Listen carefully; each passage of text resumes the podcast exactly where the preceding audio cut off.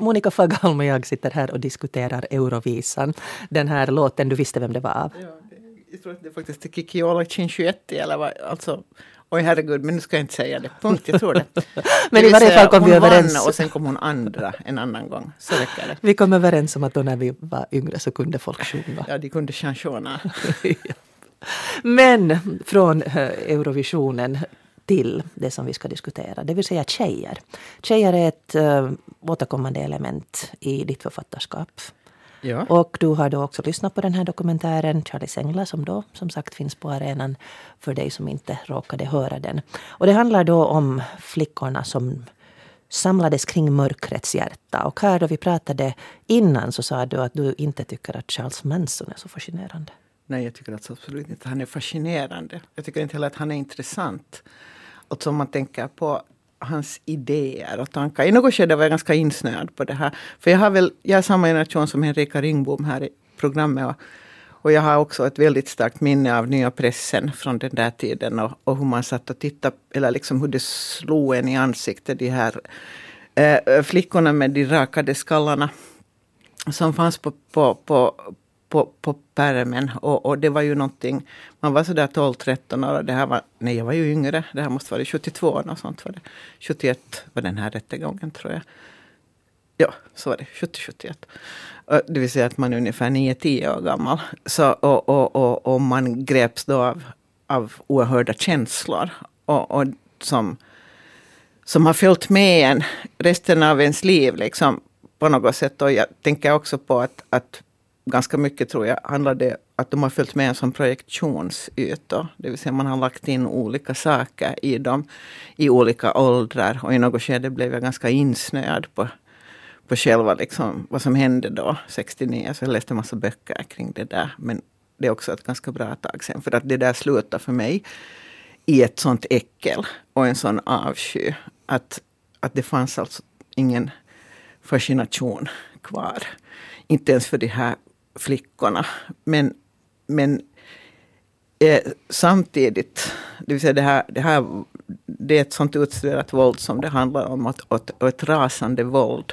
Och innan, innan mordet på Sharon Tate och innan mordet på, på de här Padel och Bianca så hade de här människorna mördat tidigare. Bland, äh, de, de lär också, det finns också folk som de har mördat som aldrig har hittats helt enkelt. Och så det här var en kult som ägnade sig åt satanism och åt, alltså de höll på med vit makt och, och sådana grejer. Och i den här, i det här schacket då, eh, som, som det finns alltså, som ju var rätt stort. Det var inte bara flickor, det var också pojkar.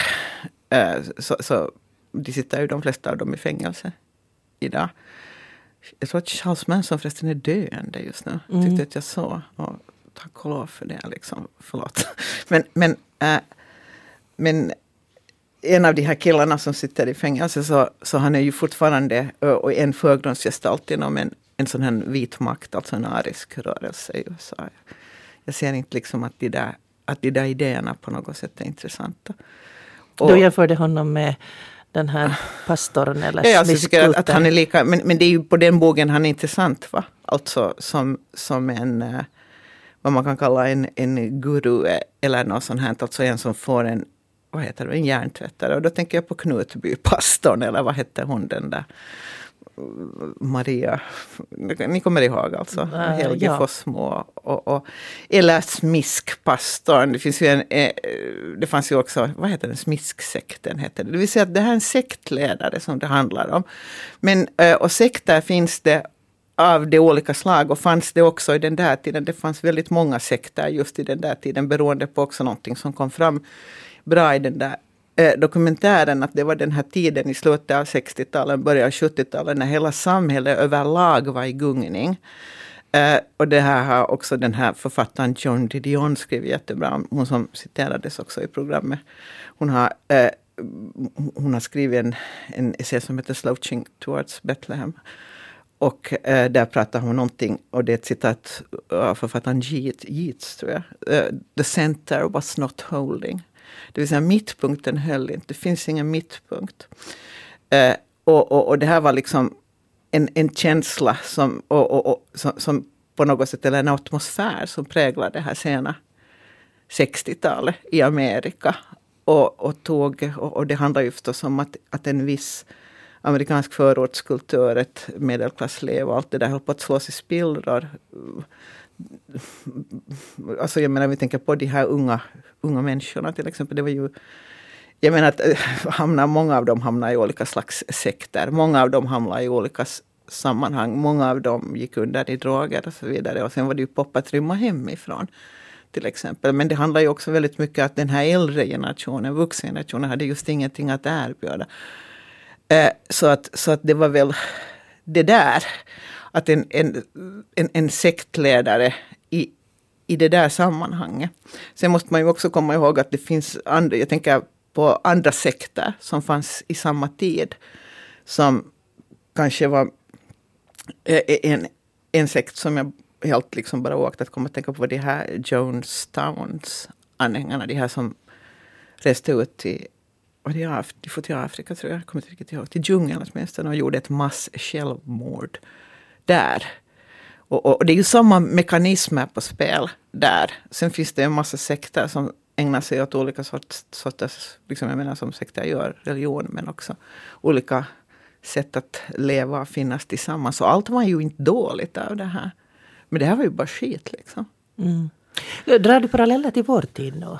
Med, med ett, ett center, en mittpunkt som inte riktigt håller, ja, en stor omvälvning i mm. våra värderingar? Hur vi no, jag tror det. Och, och, och, då, och då det liksom när man sen börjar prata om det här så blir det ju komplicerat. För att det finns en orsak till att, att mittpunkten inte håller. Det vill säga det vill säga det finns någon slags generationskonflikt, det finns någon slags klyfta mellan det som har varit och det som är nu. Och den är ju i sig inte av ondo. Jag menar, den, man kan inte säga så. Uh, uh, en annan sak är att, är att är att hur man handskas med den. Och jag tror väl att, att alla samhällen i omvälvningar inte handskas särskilt bra med det här. Men, men just i sådana perioder så ligger det ju nära till hands. Alltså att det, ja, just det. Men då du pratar om sekter och att Charles Manson är liksom en sektledare bland hundratals andra. Ja. Men vad tror du att det krävs? Av en... No, hur blir man? Alltså han var då en, en uh, småkriminell tjuv och hallick. Alltså no, no, han särskilt... hade ju, som Marit Lindqvist också berättade i programmet, hade han ganska ganska det där metodiskt gått tillväga för att, för att helt enkelt studera hur man kontrollerar folk. Och det vill säga, han hade ju också varit scientolog och scientologkyrkan är ju också väldigt känd för att, att det, det här handlar om kontroll. Manipulation? Manipulation. Mm. Kontroll och manipulation av människor. Tror du att han liksom medvetet gjorde det? Jo, alltså det var ju jo, också jo. droger inblandade, erotik. Han hade nog en avsikt. Sen är det också intressant att han satt i fängelse under nästan hela 60-talet. Eh, men när han kom ut, alltså han var inte med, jag tror att han kom ut lagom till 67 eller något sånt. Och, och, när han kom ut så var han ganska på det klara med vad han skulle göra. Och, och, och han, ville vara, han ville vara hallick alltså. Men framförallt så ville han bli rik och berömd. Och så ville han, han ville ha en following. Han var, han var ganska upptagen av The Beatles och sådana såna grejer. Alltså han ville vara en del av, av det här. Va? Och, och då är det ju ironiskt att, att sen att hela den här sekten på något sätt funkar ju liksom programmatiskt nästan som, alltså så som sekter gör. Och dels är det ju det här med att, att en manipulation som, som ofta är sexuell och erotisk, det gäller nästan alla sekter när det handlar om kvinnor, att man ska kontrollera den här sexualiteten. Men det gäller också språk. Och, och, och, och vad de hade, vad de hade eh, inom, inom Manson-sekten, packet, va, kan man kalla dem, så hade de ett eget språk. Och, och, det handlar väldigt mycket om att vara ett tvärtomspråk. Det vill säga om vi säger att jag älskar dig så är det samma sak som så, så ska du istället säga jag hatar dig. Uh, uh, men, och det här är jätteeffektivt eftersom uh, och, och, det här ägnar sig ganska Newspeak. många... Ja, många, ja, Newspeak handlar också lite om det här på något sätt. Att, att, att liksom det är jätteeffektfullt för att, för att det är att du, du, du tappar ett fundament på något sätt. Där att, liksom, att det finns någon slags, inte vet jag, kanske finns det ett botten i språket, liksom, men det där faller bort. Allt kan betyda vad som helst och det betyder det att den som leder säger vad det här betyder. Men, men det finns ironiskt nog som, så en hel del av de här sloganerna som Manson Pocket då använde sig av. Så dels, dels var det ju då Helter Skelter som en Beatles-slogan. Som, som de också men så var det, och, och allt Säg det på nytt. Alltså. Helter Skelter. Helter allt ska vara Helter Skelter. Vad betyder Beatles, Beatles, allt ska vara det är en Beatles-låt. Ja. Alltså, helt enkelt. Och det betyder? Helter skelter betyder det. Att allt ska vara upp och ner. Liksom. Sådär. Okay. Uh, och uh, sen en sak som, som man kan skratta åt, men det är inte alls något roligt. Men en, av, en, en del av de sloganer som vi använder idag, som kommer från Manson-packet, till exempel Get Alive. Okej. Okay. uh, det, det hade jag inte vetat om. Kanske ja. jag ska sluta använda det. Jag tror att vi ska sluta använda ganska många. Nåja, mm. men sånt här. Men, men, men ja, okej, okay, men så. Det är en hjärntvättare alltså, så, som det handlar om. Kanske ska vi gå Alltså, jag vill ändå, ändå gå tillbaka. Ja. Alltså, det, det, en, en, det, behövs en, en ledare. Ja. En ledare som vet hur man ska manipulera. Ja. Men vad behövs det i de som dras till den här sekten? Det behövs... Alltså jag tror ju... Alltså, det här är alltså bara vad jag tror. Jag lyssnar på Henrika Ringbom i programmet och jag håller delvis med att man ska inte vara riktigt vanlig. Sen tror jag att det värsta är just det att man kan vara riktigt vanlig. Det vill säga, men, men jag tror att det finns alltså folk som folk som så att säga blir, för det vet vi också, men Livets Ord. Va? Varför, varför, varför var det massa människor som gick med i Livets Ord? Men de mördar inte folk, men de fungerar på samma sätt. Va? Eh, det vill säga att, att du kanske ska tas eller bli beslagtagen i ett skede av ditt liv när du är ganska skör. Och, och, det vill säga att du ett skede lever när man inte vet vem man är. Och det är ju förstås när man är ung. Som det brukar vara. så. Och och, eh, alltså det måste finnas någon slags hål i en som behöver fyllas. Ja, men sen är det ju också när man tänker på det, det finns väl i oss alla. Liksom. Men jag tror att, jag tror att, att det handlar att, att ungdomen, och jag har funderat mycket på säkert som det som vi kanske ska prata om också nu, att varför är det särskilt svårt att vara tjej? Ja, unga flickor mm. alltså. Och unga flickor är, alltså, de är, om du tänker nästan, det gäller inte bara Manson-packet, utan det gäller det gäller liksom väl ganska många äh, absoluta rörelser. Äh, så, så är flickor ofta de där mest hängivna kultingarna. Det är ju inte bara, bara liksom sekter om jag tänker på Beatles. Eller på sådana som har kommit efter. Alltså det, det här med de här viltskrikande, Idoldyrkan. Viltskrikande masshysteri flickorna. Ja, det kan vara det. Men det är ju kanske också ett, ett naturligt skede i en mm utveckling. Vi ska alldeles strax återgå till de här flickorna men, men ännu det här då att um, om det finns, vi alla köra i något skede. Ja. Vad tror du att då är en spärr att man inte dras med i en sån här sekt? Alltså det kan jag inte säga. Därför för att jag tror mm. att, alltså, och sen en sak som Henrika Ringbo sa i programmen, tänk på Nordkorea eller, liksom, tänk, eller sådär, vadå? Kanske finns det inga spärrar. Mm. Om någon, alltså det, ju, det har ju visat sig att det är förhållandevis lätt att hjärntvätta människor. Och vad man brukar ägna sig åt folk som lämnar sekter är ju en ny form av hjärntvätt, det vill säga en deprogrammering. Omprogrammering? En, ja, en omprogrammering kallas det väl, eller deprogrammering. Mm. Uh, så, så att det där att, att det är ju väl tekniker, hur man tar kontroll. Men, men det som jag tycker är fascinerande och och alarmerande. Och, och, det som gör liksom det här med unga tjejer särskilt särskilt på något sätt. Liksom, att det är viktigt att kanske tänka på de här sakerna. Ju den här kopplingen alltså mellan erotik, identitet och sen ett sådant enormt behov som man kanske kan prata om ändå av underkastelse. Mm. Varifrån kommer det? Vi har pratat om att en sektledare manipulerar sektmedlemmarna och att det måste finnas någon slags hål, någon slags skörhet som då ofta finns hos väldigt unga tjejer. Och det finns det här draget av erotik, det finns behovet kanske av en far, av någon slags trygghet. Ja, men en sak vill jag tillägga ja. som, som kanske gör, gör skillnaden till, när vi tänker på skillnaden mellan killar och flickor, för att killar är också sköra som unga. Eh, jag tror att, eh, eh, och det här enorma, liksom att, att det handlar ju om att underkasta sig. Men det som sker liksom när flickor underkastar sig, så det är egentligen inte någonting som är främmande för kvinnorollen. Va? Det vill säga det finns en helt eh, legitim kvinnoroll fortfarande. Som handlar om att man ska underkasta sig. Du ska underkasta dig en man eller, eller ett familjeliv eller liksom en någon slags borgerlig ordning. Och du ska anta en kvinnoroll. Va? Sådär. Och det här, det vill säga, och den är jätteanknuten till din sexualitet. Det vill säga, den, den handlar om din kropp och din sexualitet. Den handlar inte om, att, om vad du är, liksom, alltså vid sidan av det här. Till exempel om du är kärnfysiker. Liksom. Något sånt. Med, med, medan den här mekanismen finns alltså inte hos killar alls. Och det betyder kanske, det vill säga det, vill säga det där, eh, vad de är, är, är förbundet med vad de gör. Alltså vad de blir, kärnfysiker eller och så vidare. Liksom. Och, och, och, det betyder också, sen, sen, har vi också det att en, en ett sån problematik som, som kanske är mer komplicerad, det är att, att flickan, den unga flickan, och det här tycker jag Emma Kleins, den här boken The Girls-flickorna, som också togs upp i den här dokumentären, det är alldeles fantastiskt. Alltså. Det där, eh, liksom på något sätt att, att för, för att hon sätter också fingret på det här att, att, att pojkar och killar, eller liksom mannen, ynglingen, vad man ska kalla det, den unga mannen, har en roll i kulturen.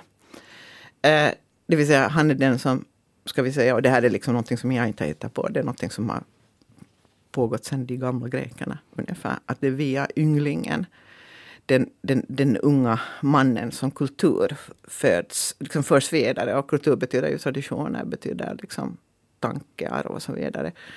Eh, från fadern fadern till sonen, fadern till sonen, fadern till sonen. Det vill säga, och det här är ju någonting som, som det inte lönar sig att tjafsa om. Alltså för, för det här liksom underliggande strukturer i hur kulturen fungerar. Men då kan man liksom i dessa...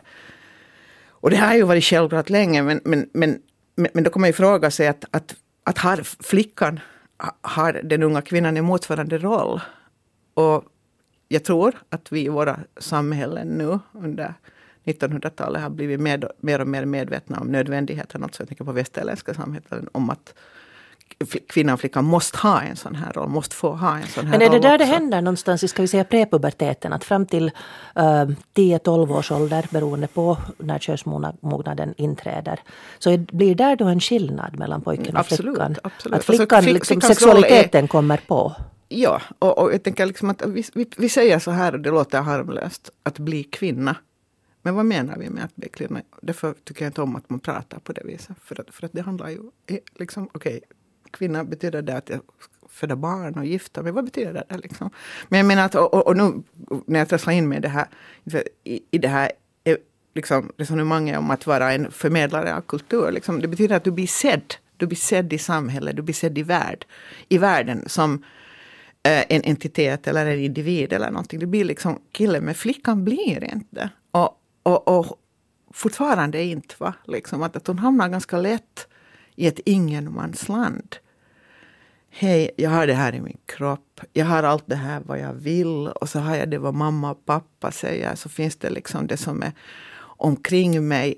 Och vi vet att fortfarande, fast det har blivit bättre, så, så är alla de här budskapen alltså inte överens. De är sinsemellan ganska, ganska motstridiga. Och då och, och, det gör ju en extra skör. Va? Och jag tror att vi alla, med, det, vill säga, det vill säga man lever, och det här är väl också i och för sig ett livsvillkor för människan överlag, att vi lever i en ohygglig ambivalens. Det vill säga, det, det finns inte liksom riktigt någon rät linje. Och jag tror att när man är äldre kan man bättre handskas med ambivalens, för den där egna viljan blir starkare. och egna. Men, men då, va? Eh, då så tror jag att underkastelse kan vara en lättnad. För att den tar bort ambivalensen. Den ger en, en självklarhet och den frigör också energi. Och, så, så det där tror jag väl att det är någon slags mekanism bakom, bakom liksom flickor, kvinnor i sekter. Och då är det ju också väldigt bra om sexualitet kopplas in. Va? För att det är kropp och själ, kropp och själ. Liksom, att man känner att, att det här är... Ja, och det är ganska hemska saker helt enkelt.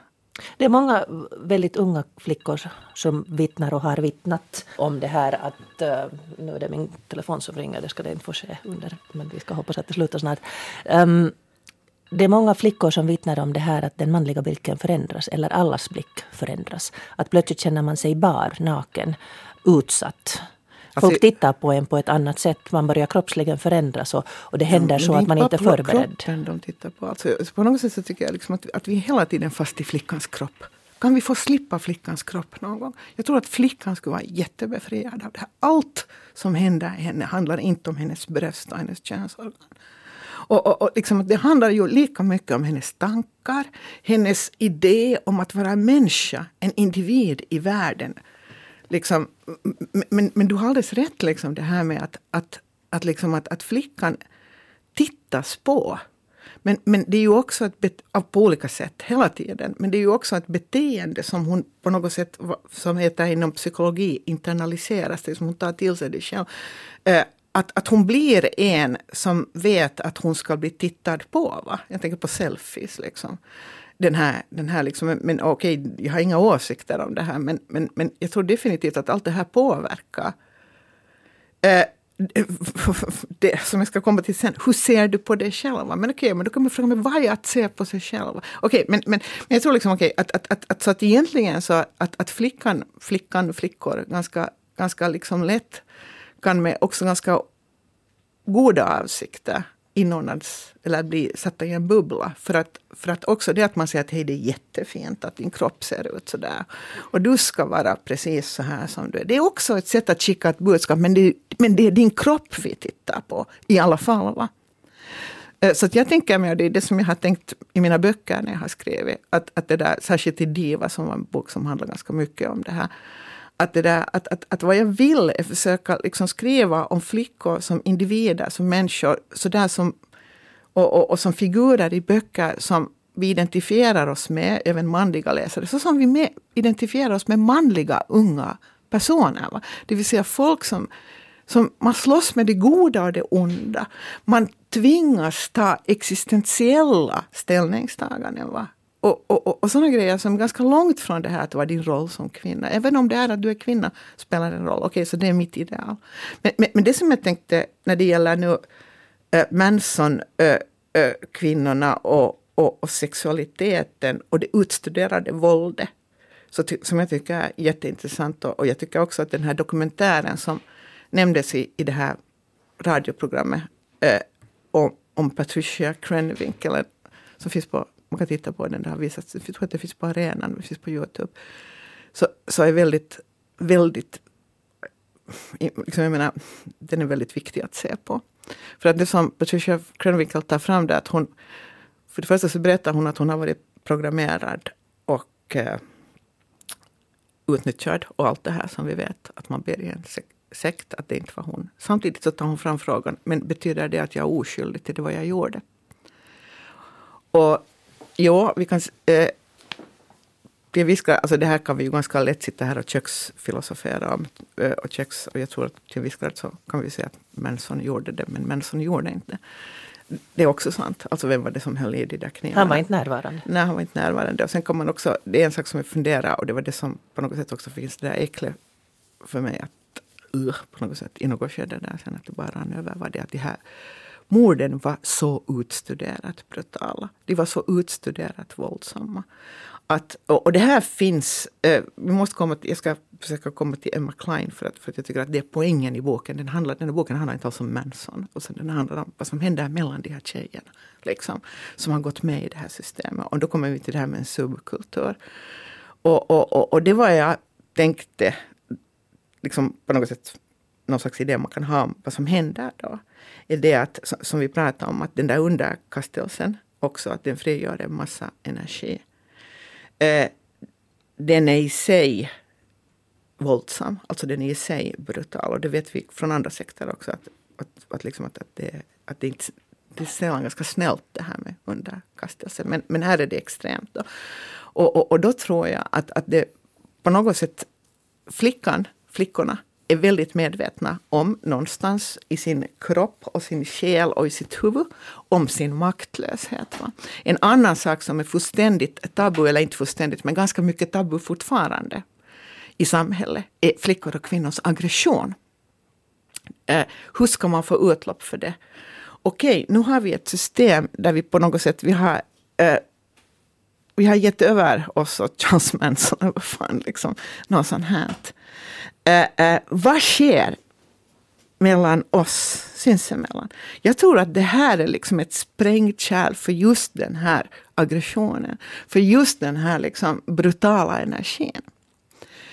Eh, och för att jag tänker på att, att, liksom, när de, det var ju, han var ju inte med när de mördade, men att, men att mörda Sharon Tate jag vet inte, vi kommer inte ihåg om han var med när de, men, men, men, men de mordarna, och, och det mördas ju många där då också, de, Eh, eh, så, så det är till exempel en av de här kvinnorna som blev mördad, Abigail Folger tror jag, så, så blev eh, jagad av en av de här tjejerna då.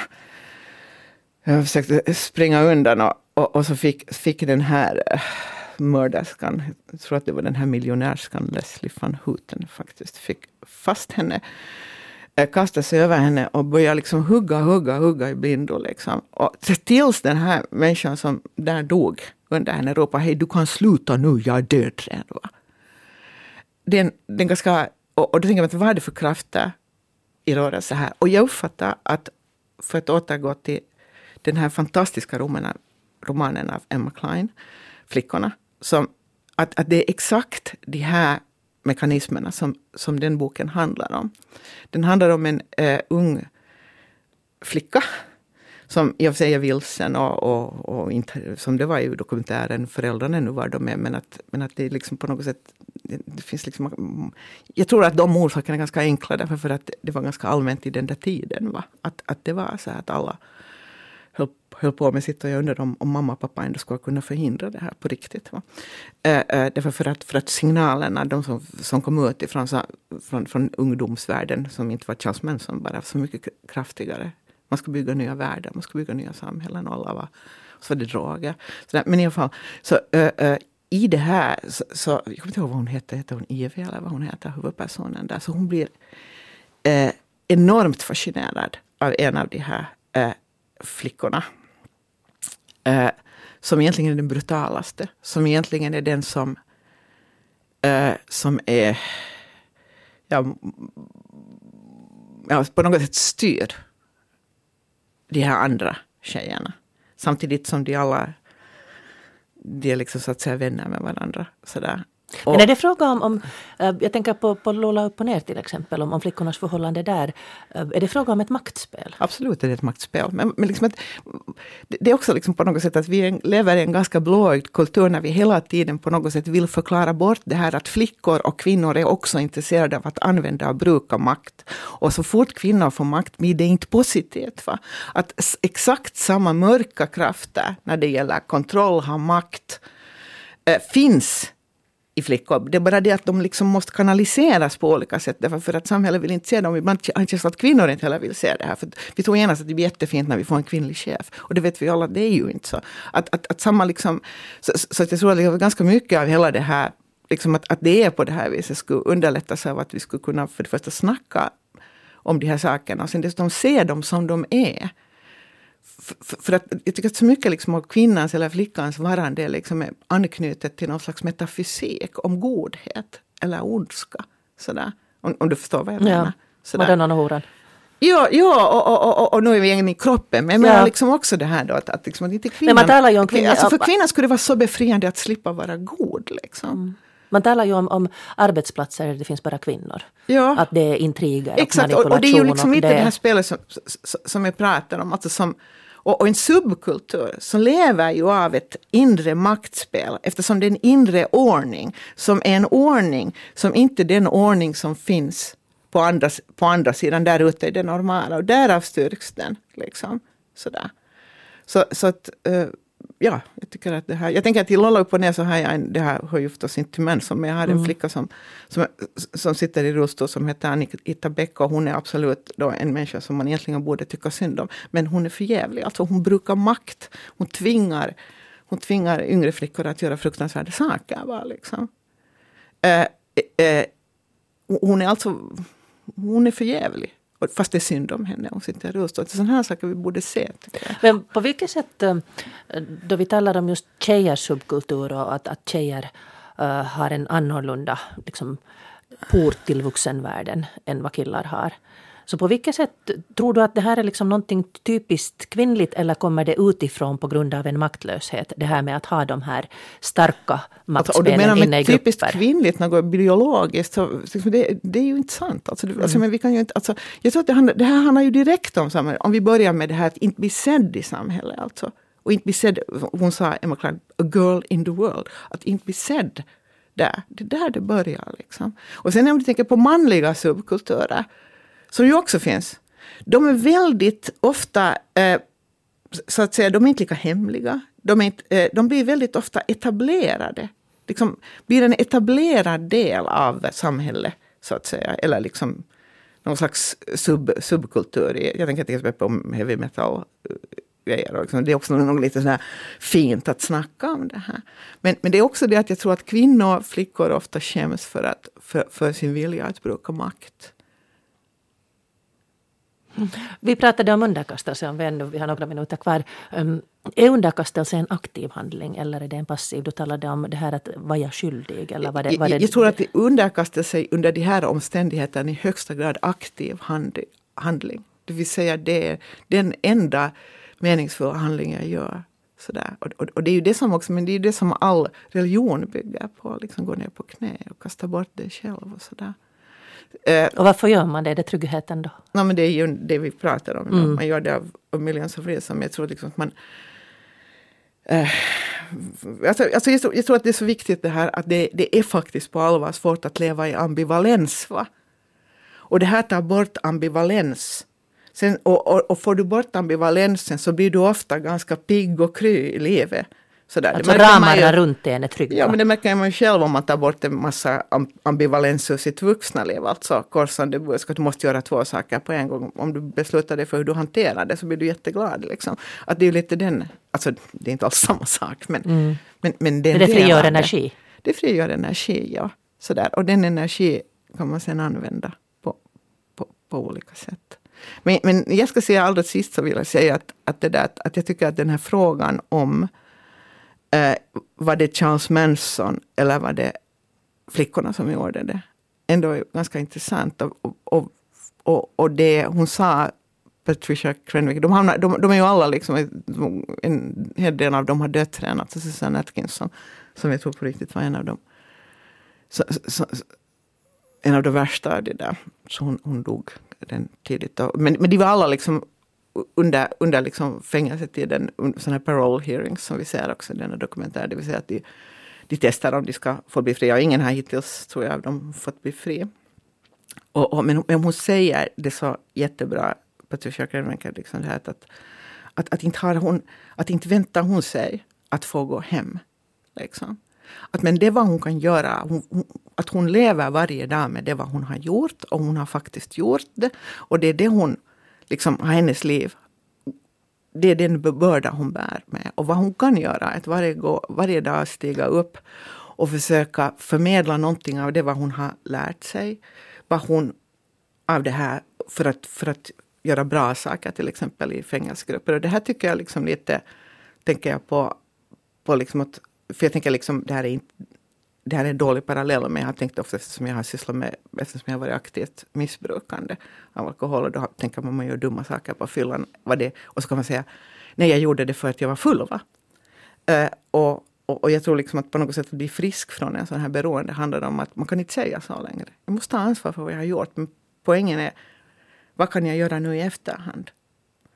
Och, och, och då tror jag liksom att det stiga upp på morgonen och försöka vara hygglig och försöka göra det som är bra i små saker idag. Så. Det låter som ett bra sätt att avsluta. Jag tror det. Okej. Okay. Ett jätteintressant ämne. Tack snälla Tack. Monica Fagerholm att du var här. Det, var, Tack. det är någonting att fundera på som vi kanske inte pratat alldeles tillräckligt mycket om.